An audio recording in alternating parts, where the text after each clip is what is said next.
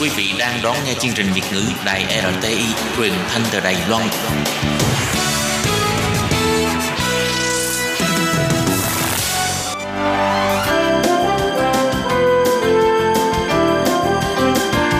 Xin mời quý vị và các bạn đến với chuyên mục Nhìn ra thế giới. Chuyên mục này gồm những nội dung liên quan đến quốc tế,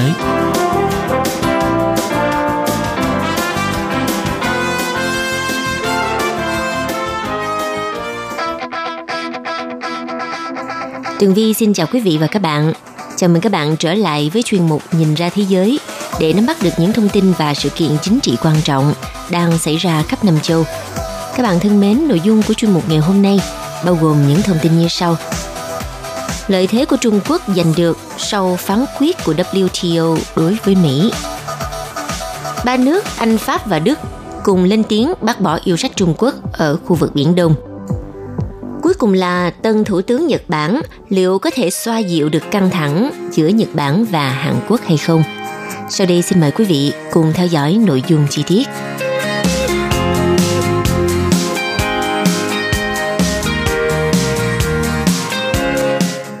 Vừa rồi phán quyết của WTO chống lại Mỹ áp thuế với Trung Quốc có thể không được thi hành, nhưng lại đem nhiều lợi thế tinh thần cho phía Bắc Kinh – Trung Quốc năm 2018 nộp khiếu nại yêu cầu Tổ chức Thương mại Thế giới WHO giải quyết tranh chấp với Mỹ có liên quan đến việc chính quyền của Tổng thống Donald Trump đánh thuế hơn 200 tỷ USD hàng hóa Trung Quốc. Điều này dẫn tới chiến tranh thương mại giữa hai nền kinh tế lớn nhất thế giới – cơ quan giải quyết tranh chấp của Tổ chức Thương mại Thế giới WHO tháng 1 năm 2019 thành lập hội đồng gồm 3 chuyên gia thương mại để xem xét khiếu nại của Trung Quốc. Và cho tới ngày 15 tháng 9 vừa qua, hội đồng này ra phán quyết rằng một số mức thuế chính quyền Donald Trump áp thuế đối với hàng hóa Trung Quốc đã vi phạm luật thương mại quốc tế. Theo WTO, các quốc gia có một số lý do hạn chế để có thể áp thuế gây ảnh hưởng tới một số quốc gia khác, nhưng các đòn áp thuế của Mỹ nằm ngoài các lý do đó. Theo giới quan sát nhận định, đây là một chiến thắng hiếm hoi của Trung Quốc trước Mỹ tại WTO. Đây là tổ chức thường được cho là ưu ái Mỹ trong các tranh chấp thương mại. Thống kê của Viện Kinh tế Quốc tế Peterson cho thấy trong 16 năm qua, Mỹ đã kiện Trung Quốc 23 lần tại WTO. Trong đó 20 lần Mỹ giành chiến thắng. Ba đơn kiện đang chờ xem xét. Và trong vụ kiện gần đây nhất thì Ủy ban của WTO ra phán quyết ủng hộ Mỹ cho rằng các khoản trợ cấp nông nghiệp của Trung Quốc không tuân theo quy định của WTO. Tuy nhiên, giới chuyên gia cho rằng Trung Quốc sẽ không quá hân hoan trước thắng lợi này – và sẽ không tìm về cách sử dụng nó để mà chọc tổ ong vò vẽ trong bối cảnh Donald Trump đã bày tỏ tức giận về phán quyết này và tuyên bố sẽ xem xét hành động với WTO. Thay vào đó thì Bắc Kinh sẽ sử dụng phán quyết cho mục đích tuyên truyền ở trong nước. Theo giáo sư John Gong, Đại học Kinh doanh và Kinh tế Quốc tế ở Bắc Kinh, cho biết Trung Quốc cảm thấy được minh oan nhưng họ nhận được rất ít từ phán quyết này – thuế quan sẽ không biến mất hoặc là giảm đi, do đó tác động của phán quyết rất hạn chế. Đối với Mỹ, họ chắc đã lường trước được kết quả này, vì vậy nó sẽ không có bất kỳ ảnh hưởng nào đến các hành động trong tương lai của Mỹ đối với WTO.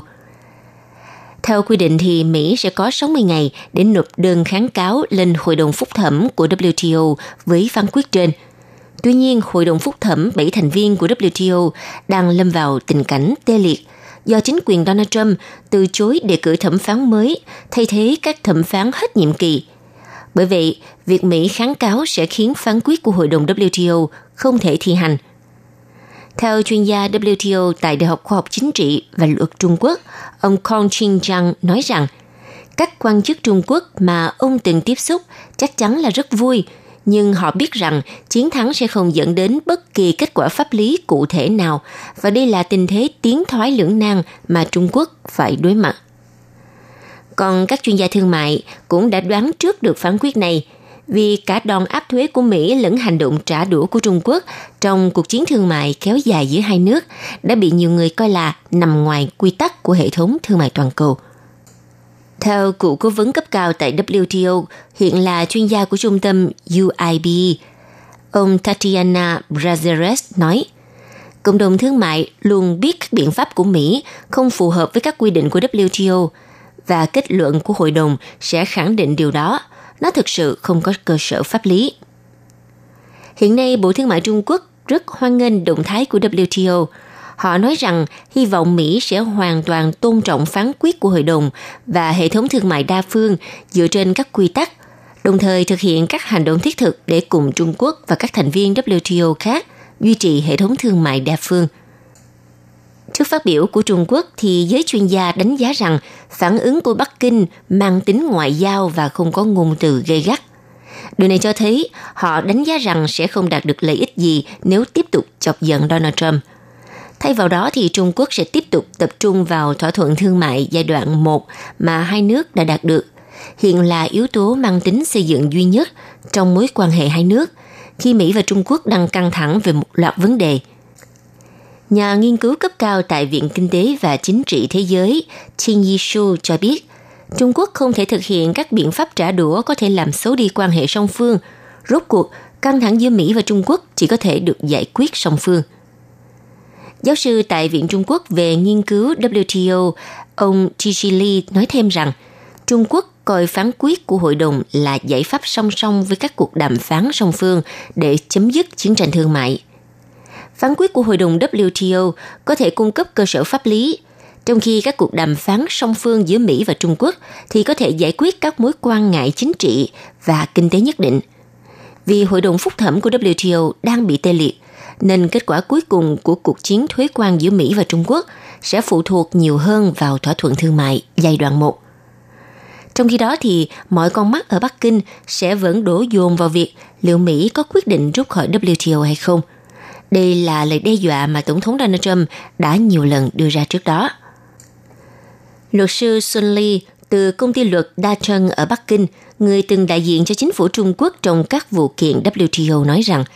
không chỉ Trung Quốc, mọi thành viên tại WTO đều lo lắng rằng Donald Trump sẽ rút khỏi tổ chức nếu như vậy, đây có thể là thảm họa đối với WTO.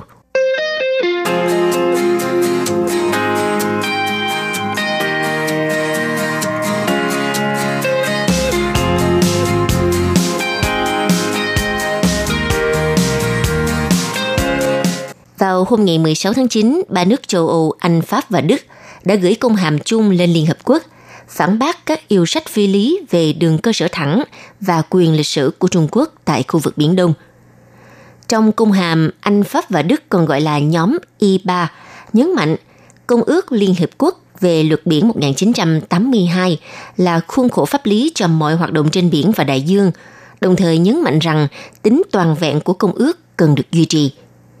nhóm Y bà khẳng định các thành viên phải tôn trọng quyền đi qua vô hại, tự do hàng hải và hàng không được quy định trong Công ước Liên Hiệp Quốc, trong Công ước Liên Hợp Quốc về luật biển 1982. Đặc biệt là ở khu vực Biển Đông, ba nước cũng bác bỏ yêu sách chủ quyền phi lý của Trung Quốc trên hầu hết Biển Đông – Cung hàm chung của ba nước châu Âu khẳng định việc Trung Quốc vẽ ra cái gọi là đường cơ sở thẳng xung quanh quần đảo Hoàng Sa của Việt Nam và khái niệm quyền lịch sử mà nước này đưa ra để đòi yêu sách với phần lớn Biển Đông không dựa trên các quy định của luật biển năm 1982 mà Trung Quốc là thành viên. Theo đó, các điều khoản của luật này đã định nghĩa đầy đủ và rõ ràng về cách xác định đường cơ sở thẳng và đường cơ sở quần đảo – bởi vậy, việc Trung Quốc là một quốc gia lục địa, đơn phương vẽ cái gọi là đường cơ sở thẳng ở quần đảo Hoàng Sa là không có cơ sở pháp lý. Công hàm của nhóm IBA nhấn mạnh, những tuyên bố liên quan đến việc thực thi quyền lịch sử ở Biên Đông là vi phạm luật pháp quốc tế và các điều khoản của Công ước Luật Biển năm 1982 phán quyết của Tòa án trọng tài thường trực ở Hague, Hà Lan trong vụ kiện của Philippines đối với yêu sách đường lưỡi bò của Trung Quốc ở Biển Đông ngày 12 tháng 7 năm 2016 rõ ràng đã xác nhận điểm này. Trung Quốc đơn phương vạch ra đường lưỡi bò yêu sách phi lý đòi chủ quyền với gần như toàn bộ diện tích Biển Đông, bất chấp phản đối quốc tế. Trung Quốc gần đây còn thực hiện một loạt gây hấn ở Biển Đông trong bối cảnh các nước tập trung đối phó với COVID-19 – Bắc Kinh đã điều tàu khảo sát địa chất Hải Dương 8 đi vào vùng đặc quyền kinh tế của Việt Nam, sau đó bám sát tàu khoan của Malaysia. Tàu Trung Quốc cũng đâm chìm tàu cá của ngư dân Việt Nam.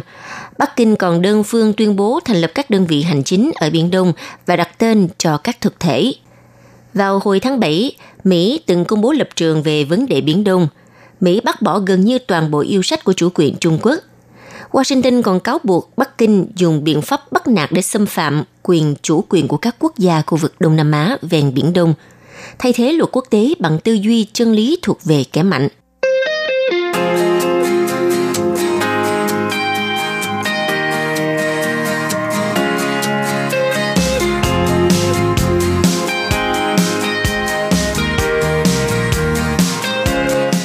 The Korea Times số ra ngày 15 tháng 9 đã đặt ra câu hỏi rằng liệu sự thay đổi lãnh đạo Nhật Bản với việc ông Suga Yoshihide trở thành tân thủ tướng Nhật Bản có tạo động lực đáng kể cho việc cải thiện mối quan hệ song phương đang căng như dây đàn giữa Seoul và Tokyo hay không? Hiện giới quan sát cho rằng triển vọng dường như là khá mờ nhạt đối với bất kỳ sự thay đổi rõ ràng nào trong mối quan hệ giữa Nhật và Hàn, vốn đã giảm xuống mức tồi tệ nhất trong thời gian qua, kể từ khi hai nước bình thường hóa quan hệ ngoại giao năm 1965. Ông Suga đã tuyên bố rằng ông sẽ kế thừa các chính sách đối ngoại của người tiền nhiệm Shinzo Abe. Về quan hệ với Hàn Quốc thì ông Suga đã nhắc lại lập trường của chính quyền tiền nhiệm rằng – Hiệp ước mà hai nước ký kết năm 1965 đã giải quyết hoàn toàn và kết thúc các khoản bồi thường có liên quan đến giai đoạn Nhật Bản đô hộ ở bán đảo Triều Tiên và phải là nền tảng của mối quan hệ song phương ngày nay. Và với những viễn cảnh không mấy sáng sủa của mối quan hệ Nhật Bản và Hàn Quốc, ngay cả dưới thời chính quyền mới ở Tokyo, thì các chuyên gia nhấn mạnh rằng Seoul cần chủ động khôi phục lòng tin giữa hai nước Giới chuyên gia cho rằng một trong những động thái đầu tiên phải làm là xóa bỏ sự không chắc chắn đối với hiệp ước chia sẻ thông tin quân sự song phương được Seoul và Tokyo ký kết vào năm 2016. Theo giáo sư Lev Eric Isley thuộc Đại học Iowa Hàn Quốc nói, việc Phó Cố vấn An ninh Quốc gia Kim Hyun Jong cố hủy bỏ hiệp ước chia sẻ thông tin quân sự song phương với Nhật Bản là hành động không cần thiết bởi vì nó làm tổn hại đến uy tín của Seoul – không chỉ với Tokyo mà còn cả với Washington, Bình Nhưỡng và Bắc Kinh. Ông Leif Eric Isley cũng đề xuất, thay vì để cho hiệp ước này chết yểu, thì chính quyền Tổng thống Moon Jae-in cần mở rộng hợp tác an ninh với quốc gia láng giềng Nhật Bản và cũng là một trong những đồng minh chủ chốt của Mỹ ở khu vực châu Á. Bên cạnh đó, thay vì để cao những tranh chấp pháp lý hoặc là chỉ trích Tokyo, thì phía Seoul, Hàn Quốc nên khuyến khích các cuộc đối thoại dân sự – việc gắn các tranh chấp thương mại với những di sản chiến tranh sẽ phản tác dụng đối với việc hòa giải. Chưa kể còn sẽ gây tổn hại cho nền kinh tế vốn đang trên đà phục hồi sau đại dịch COVID-19. Seoul thì đã chủ động từ bỏ lập trường trước đó, ngừng hiệp ước trao đổi thông tin quân sự song phương vào tháng 11 năm 2019. Sau khi có sự phản đối mạnh mẽ từ phía Washington, chính quyền Mỹ coi hiệp ước này là một phần quan trọng của hợp tác an ninh ba bên giữa Mỹ, Nhật và Hàn Quốc, đặc biệt trong bối cảnh các mối đe dọa liên tục từ Triều Tiên cũng như sự trỗi dậy của Trung Quốc trong khu vực. Một nguồn tin ngoại giao nói với tờ Korea Times rằng chính Hàn Quốc sẽ là bên chịu thiệt hại lớn nhất khi coi thường Nhật Bản là một đối tác rất quan trọng. Mối quan hệ Nhật và Hàn xấu đi sẽ ảnh hưởng đến quan hệ giữa Seoul và Washington cũng như với Bắc Kinh theo một cách rất tiêu cực. Quý vị và các bạn thân mến, vừa rồi là chuyên mục Nhìn ra thế giới do tường vi biên tập và thực hiện. Xin cảm ơn sự chú ý theo dõi của các bạn. Bye bye.